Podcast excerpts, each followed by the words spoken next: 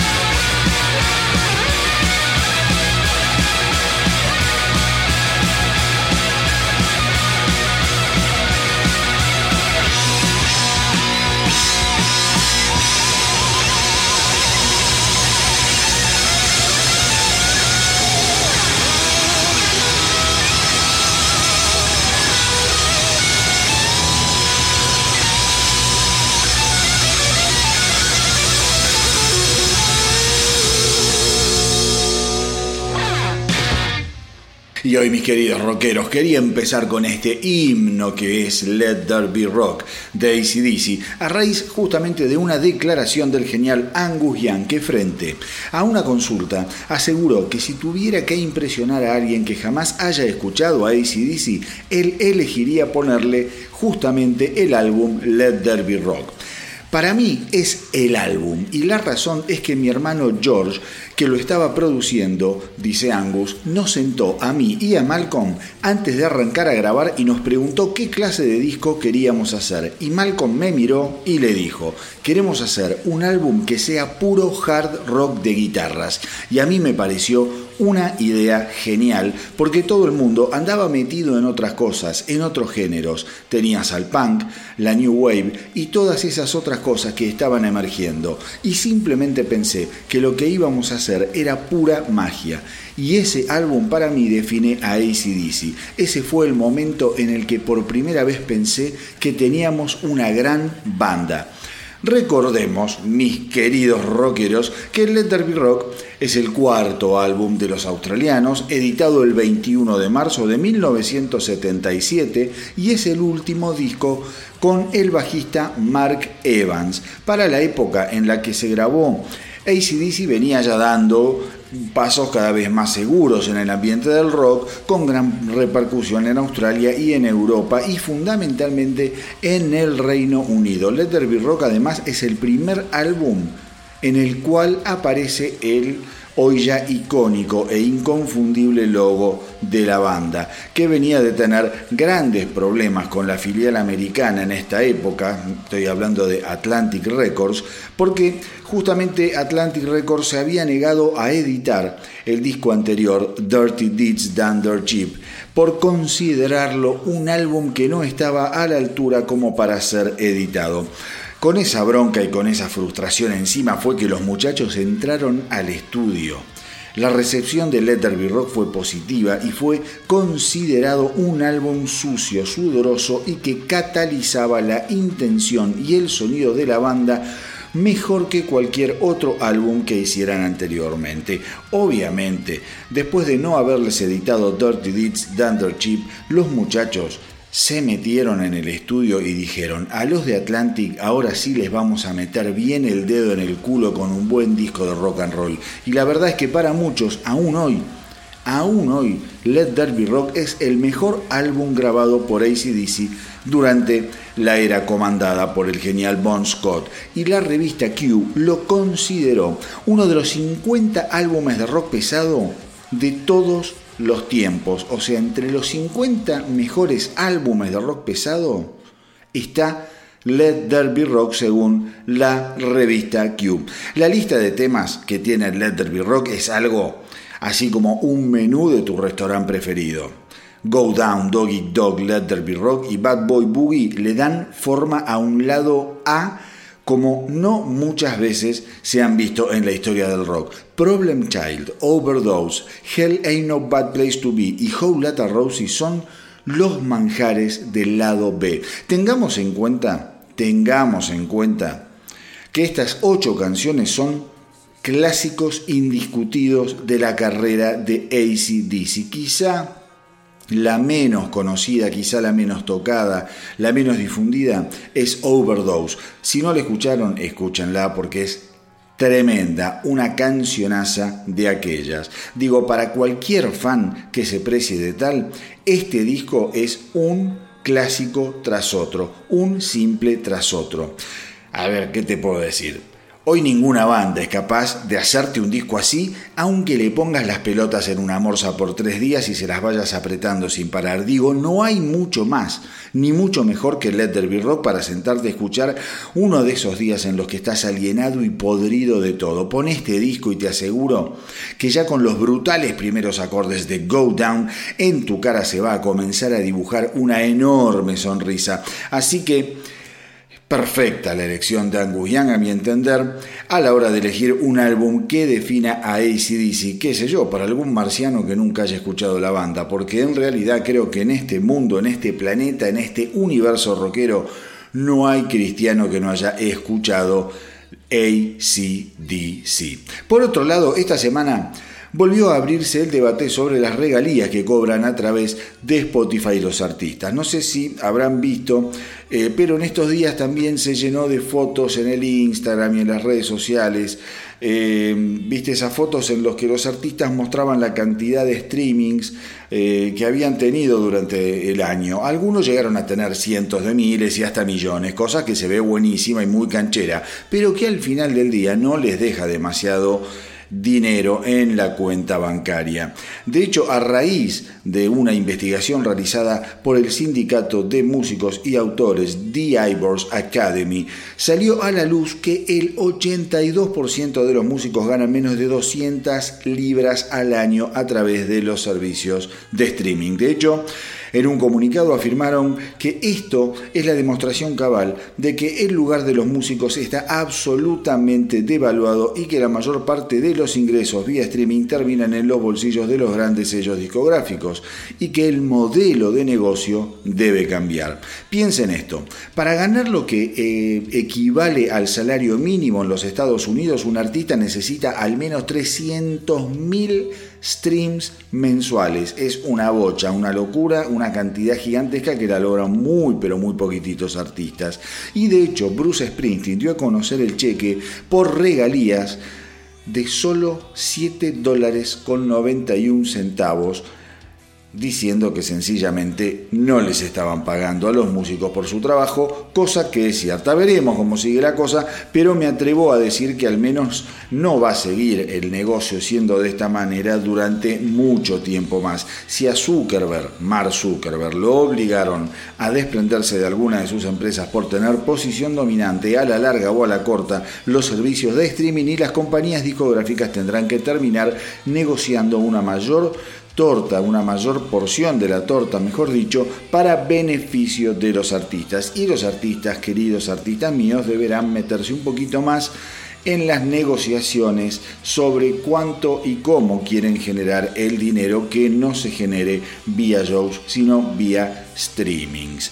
En fin, un debate gigantesco que está empezando a ponerse áspero desde hace unos meses y que ahora con eh, la develación de estos números del fin del 2020 se pone más caliente que el infierno. Y ahora sí, vamos a relajarnos con lo nuevo de esa banda legendaria llamada Melvins. Melvins, Melvins, que se formarán allá por el año 1983 en la ciudad de Seattle y que por su sonido e impronta está considerada obviamente como una de las agrupaciones inspiracionales para todo el movimiento grunge que copó la escena mundial de los 90. Esta semana los Melvins editaron el simple Brian the Horseface Goon, adelanto de lo que será su próximo álbum Working with God a editarse el próximo 23 de febrero.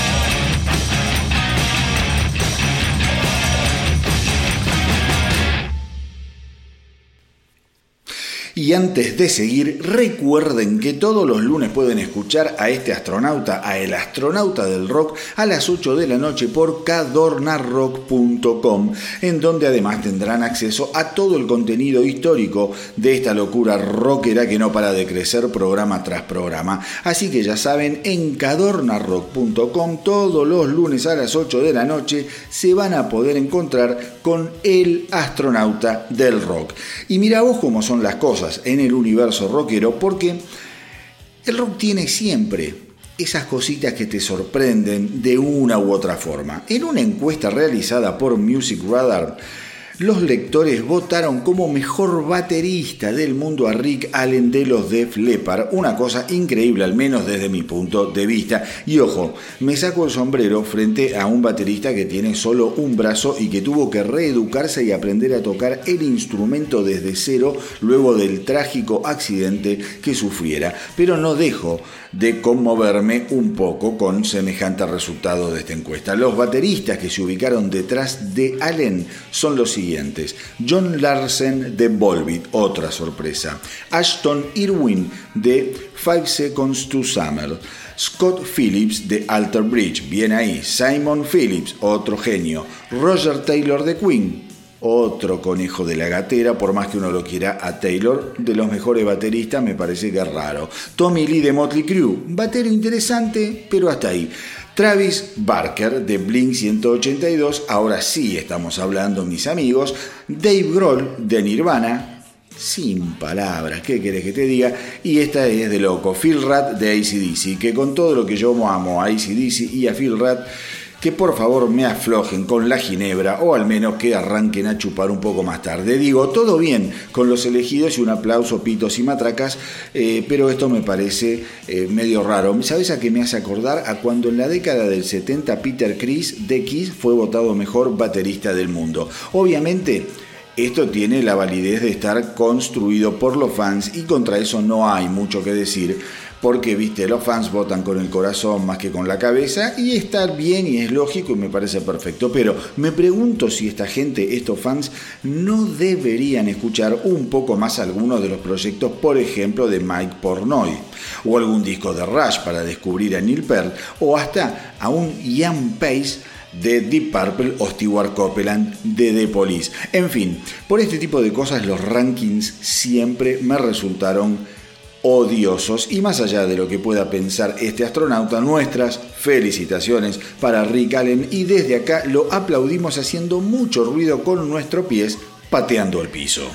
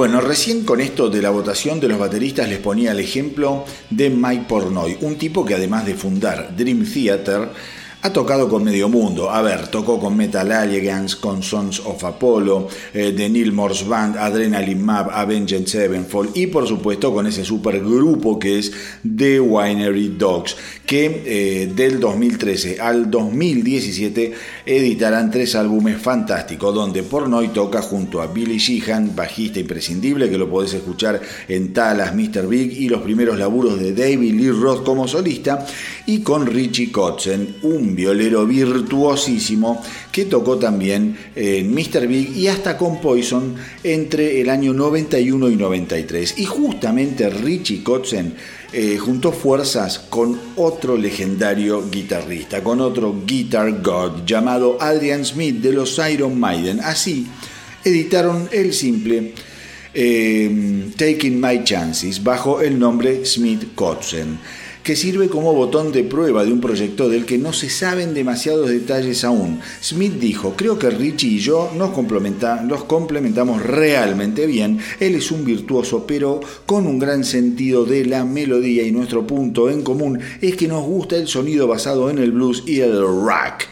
Ambos venimos de esa mentalidad y estuvimos componiendo y grabando durante todo el año pasado y estoy excitado con el resultado de nuestro trabajo. Durante este año, mis queridos rockeros, ambos músicos fueron tirando señales a través de las redes, así que veamos qué va a pasar en el futuro, veremos en qué termina todo eh, este proyecto que al menos por lo poco que dieron a conocer suena realmente muy pero muy bien. Pero les digo en serio, escuchen esta canción porque vamos a descubrir un matiz de Adrian Smith que a mí me encantó. El juego de violas que tiene este tema, Taking My Chances, es realmente fenomenal. Espero que les guste, así que lo vamos a escuchar right now.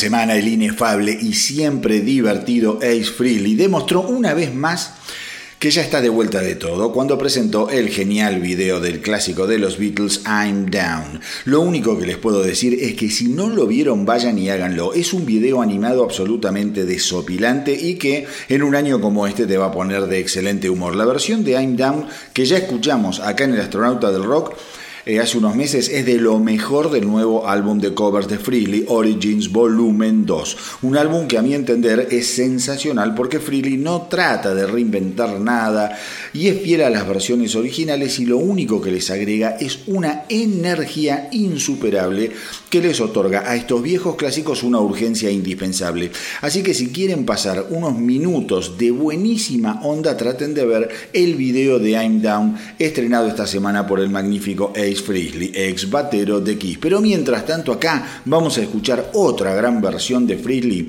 también de Origins Volumen 2, con su voz quizá un tanto tuneada, eh, pero no lo suficiente como para restarle genialidad a su versión del clásico Lola de los enormes Kings.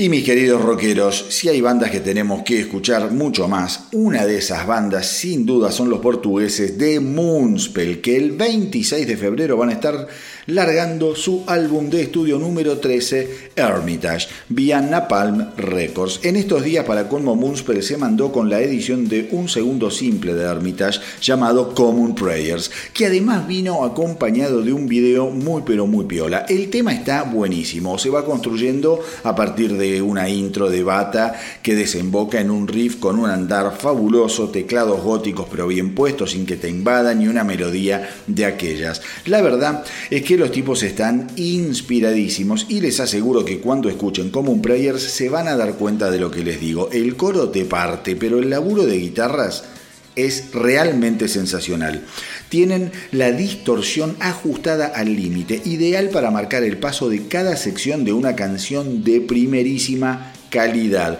El álbum fue grabado por Jaime Gómez Arellano que ha laburado, por ejemplo, con gente como Paradise Lost, así que ya con esa cocarda te das una idea de cómo va a venir explotando Hermitage, que probablemente se convierta en un nuevo clásico en la discografía de Moonspell y del que ya conocemos el primer simple de Greater God y del que ahora vamos a poner el conmovedor Common Prayers.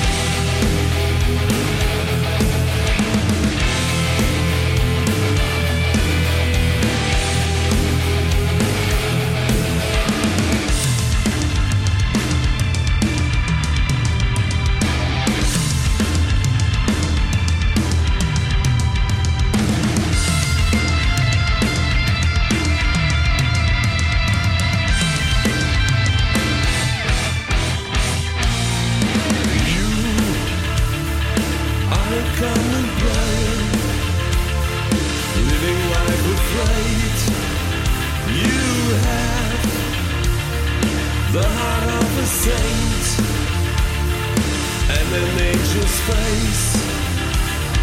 You are a common player, living life afraid. You have of the saints and an angel's face.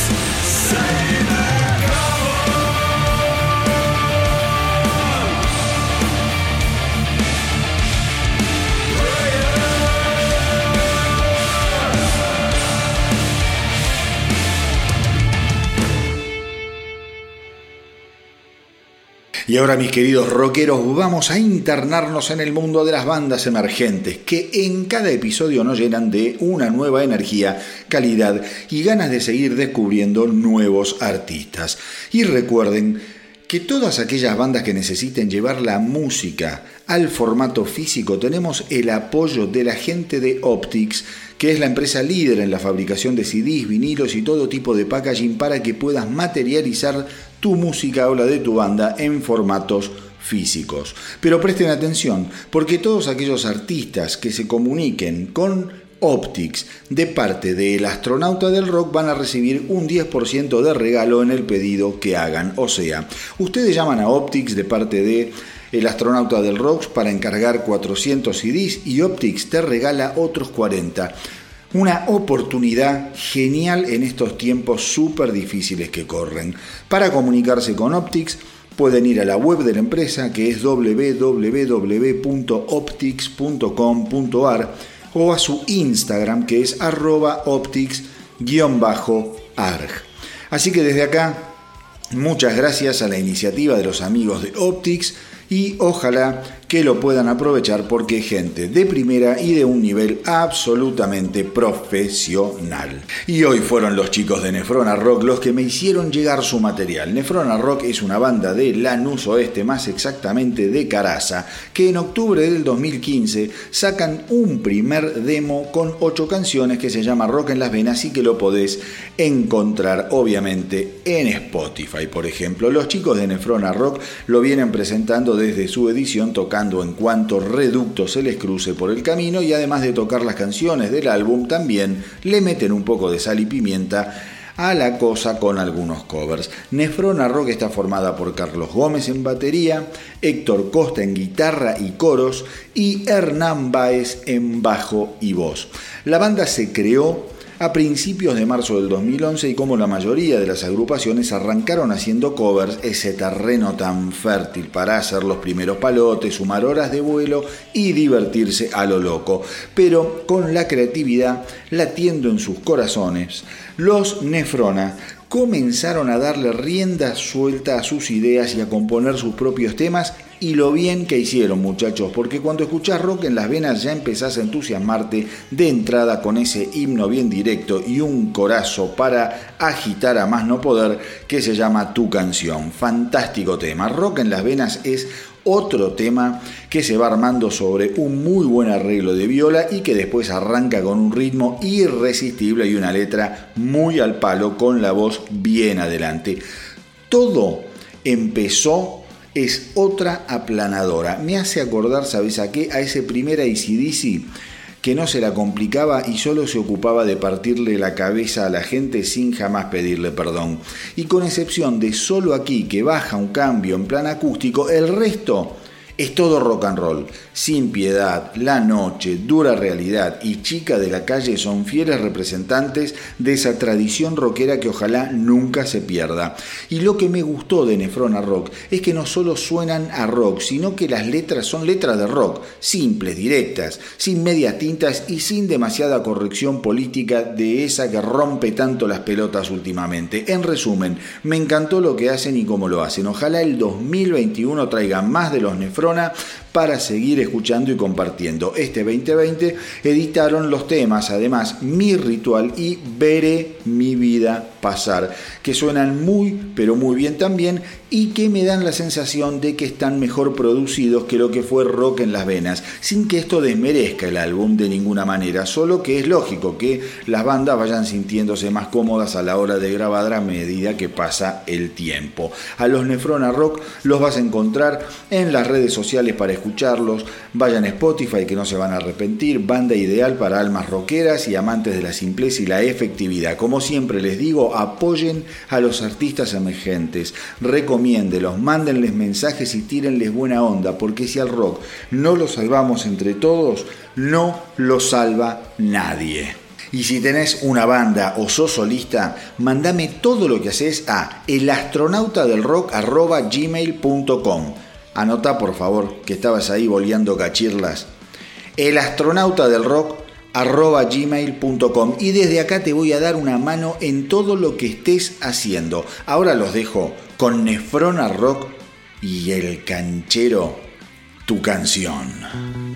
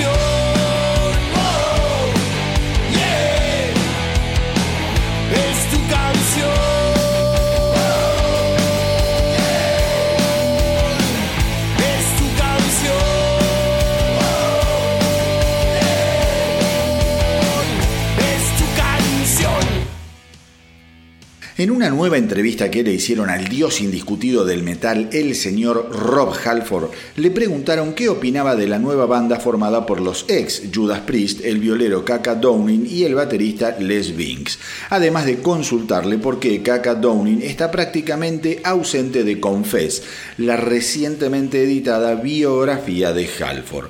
El tipo dijo, Naturalmente tengo mis opiniones sobre todo esto, pero creo que sería fatal introducirme en ese territorio, solo por pensar en cómo puedo afectar las emociones de otras personas e inclusive a la mía. Y no creo que tenga ningún tipo de propósito. Digo, las opiniones pueden tener valor, pero al final del día, ¿qué es una opinión? Es solo tu opinión o mi opinión y a la vez pueden ser totalmente distintas de las otras opiniones de otras personas. Con respecto a quién fue mencionado y a quién no fue mencionado en mi biografía, no hubo ningún tipo de censura.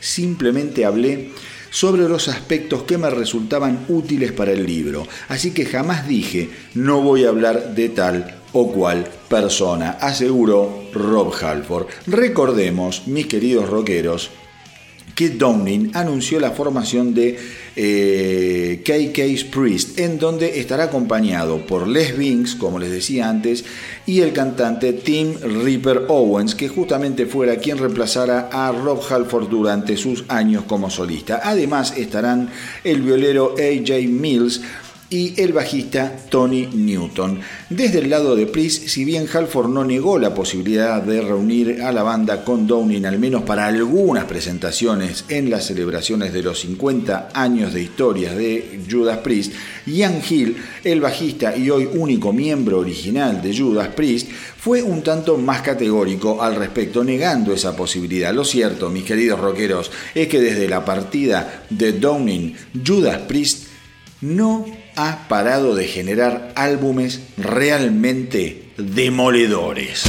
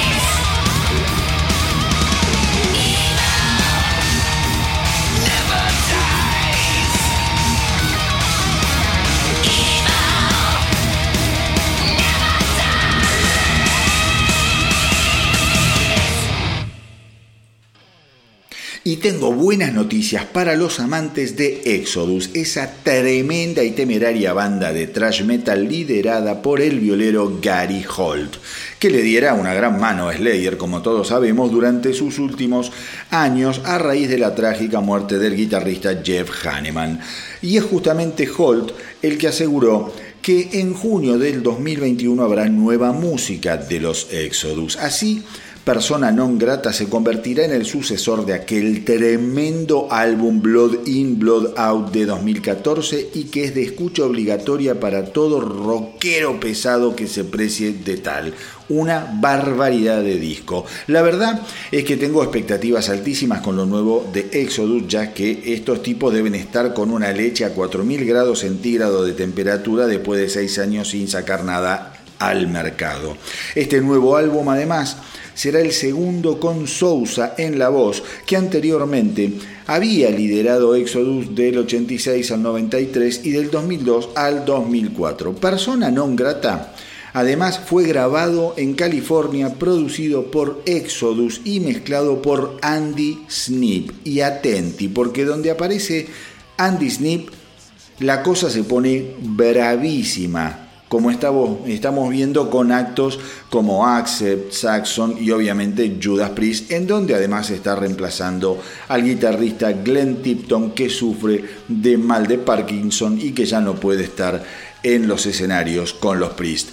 Gary Hall contó que el proceso de grabación de Persona non grata se concentró en grabar dos pistas de guitarra solamente, una a la derecha y otra a la izquierda. No quisimos romper las pelotas y sobrecargar el álbum con pistas cuádruples de guitarras.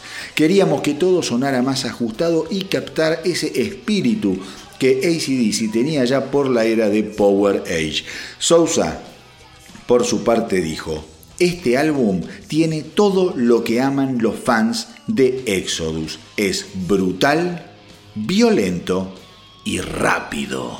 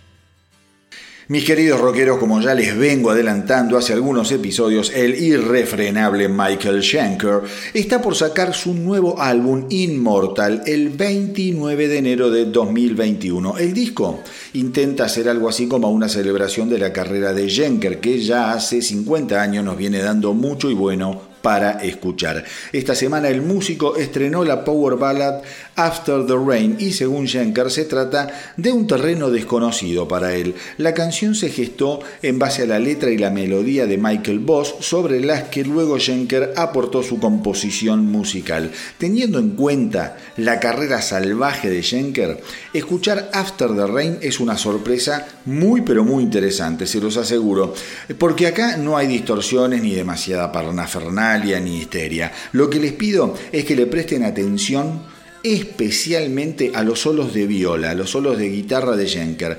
Escuchen bien lo que es el solo de la mitad de la canción eh, y eh, el, solo del final del tema. El solo del final del tema es un lujo y un placer de escuchar y más cuando estamos hablando de uno de los guitarristas más originales y finos de las últimas cinco décadas. Así que bueno, los dejo ahora con Michael Schenker y After the Rain.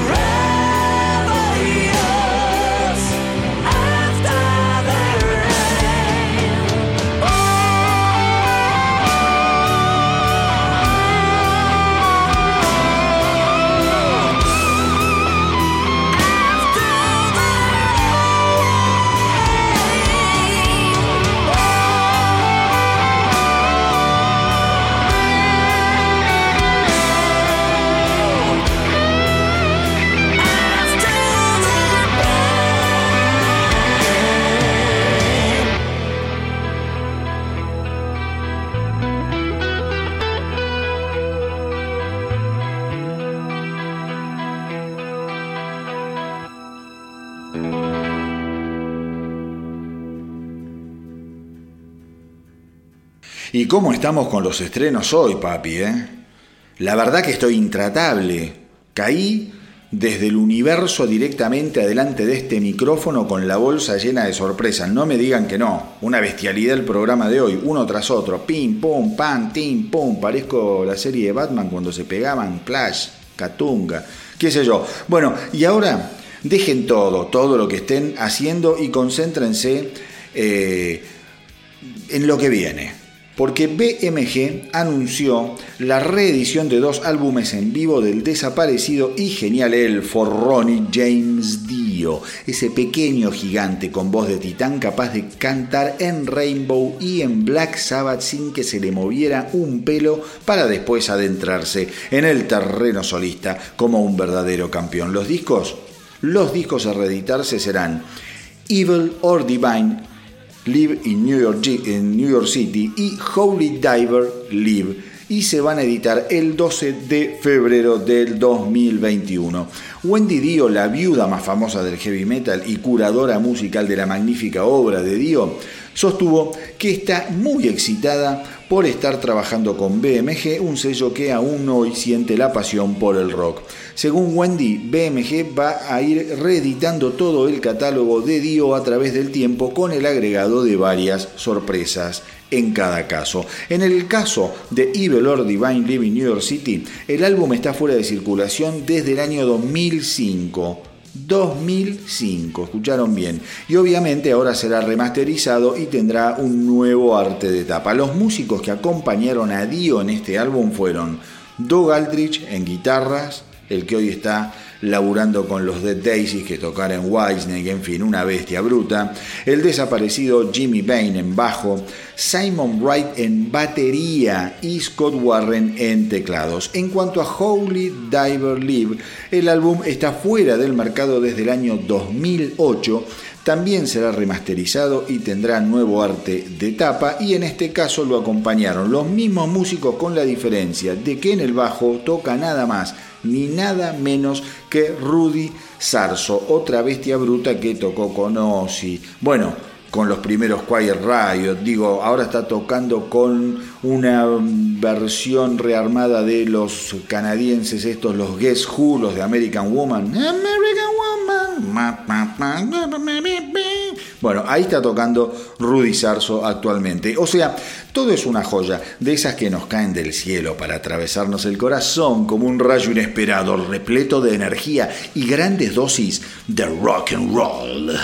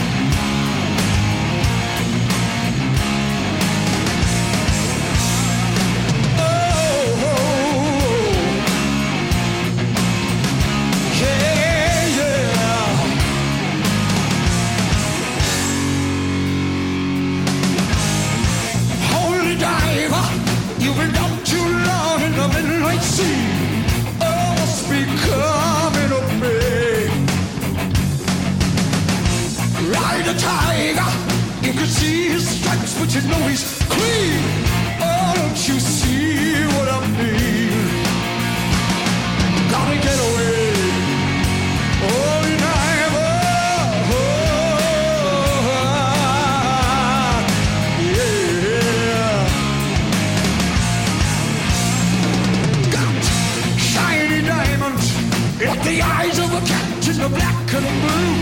Something is coming for you. Look out! Race of the morning. You can hide in the sun till you see the light. Oh, we will pray it's alright.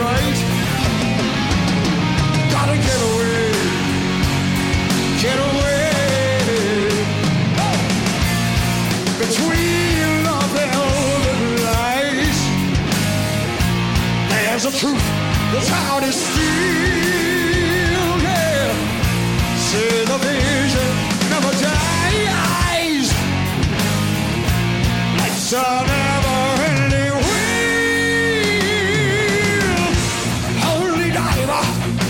you're the star of the masquerade. No need to look so afraid. Jump, jump on the tiger. You feel his but you know he's Something like can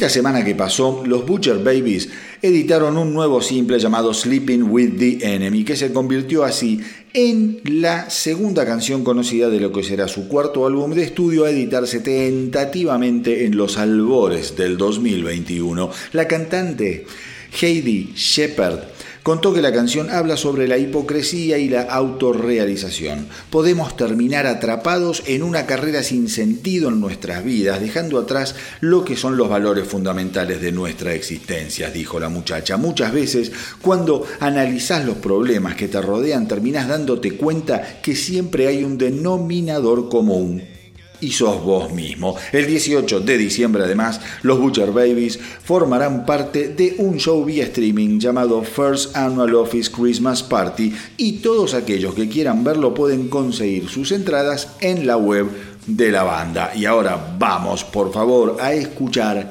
Sleeping with the Enemy.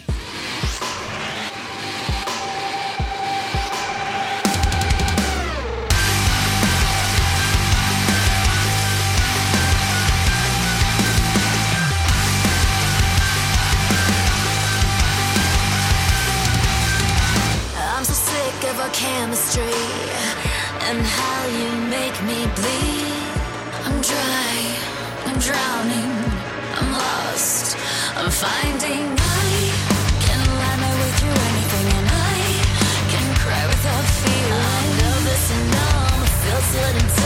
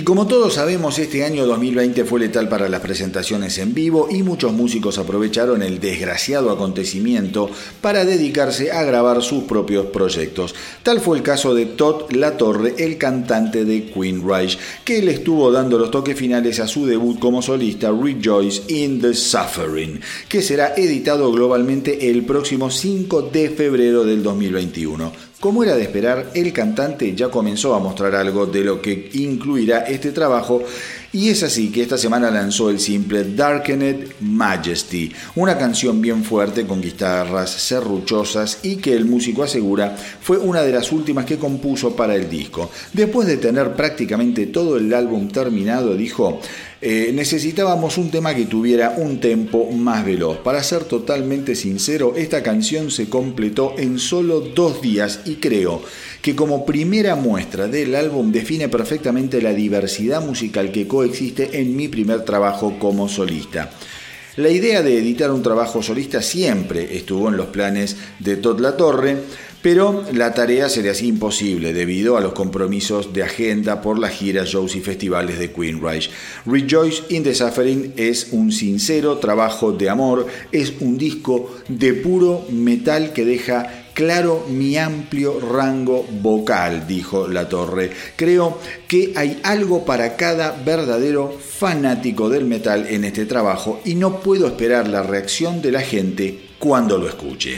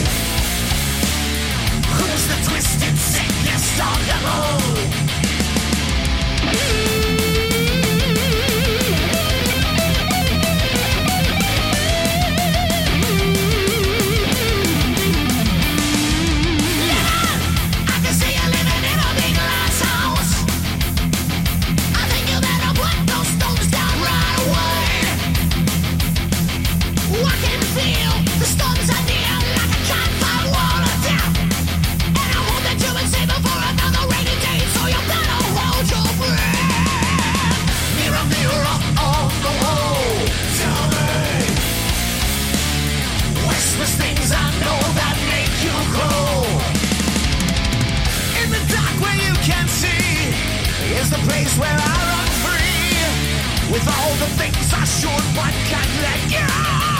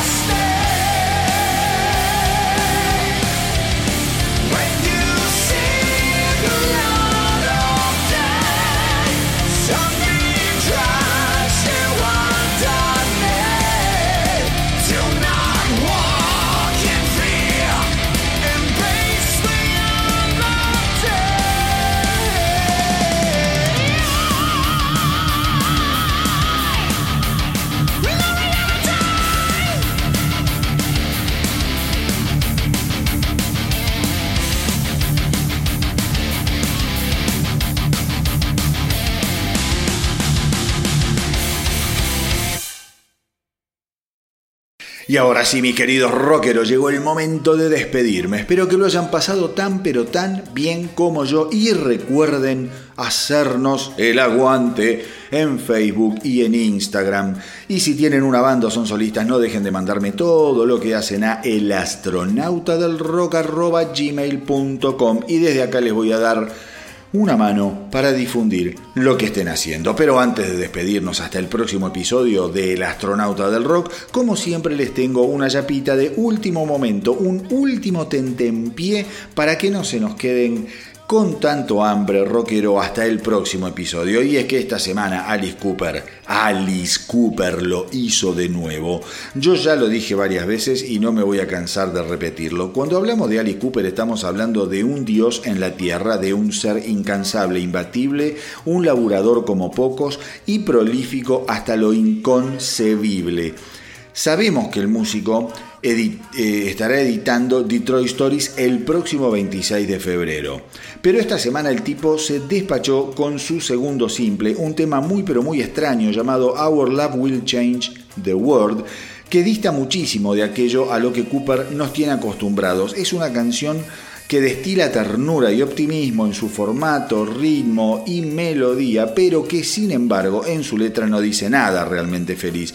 Hasta el mismísimo Cooper admite que se trata de una de las canciones más extrañas que haya hecho jamás. Our Love Will Change the World pertenece a un autor oriundo de Detroit y fue justamente esa contradicción entre la música, el ritmo y el mensaje lo que llamó la atención de Cooper. La música diciendo algo y la letra diciendo otra cosa totalmente totalmente diferente, dijo Cooper. Eso es lo que amé de la canción y es totalmente distinta a cualquier otro tema del álbum. Así que hoy, mis queridos rockeros, me voy a despedir obviamente con el gran Ali Cooper y su nuevo simple Our Love Will Change the World. Y como siempre les digo, hagan correr la voz para que nuestra tripulación no pare de crecer. Espero que les haya gustado el episodio de hoy. A mí me encantó hacerlo y compartirlo con ustedes como siempre. Gracias por estar ahí, gracias por apoyar la propuesta y por los mensajes que no paran de llegar. Cuídense mucho. Hasta la semanita que viene. Y que viva el rock.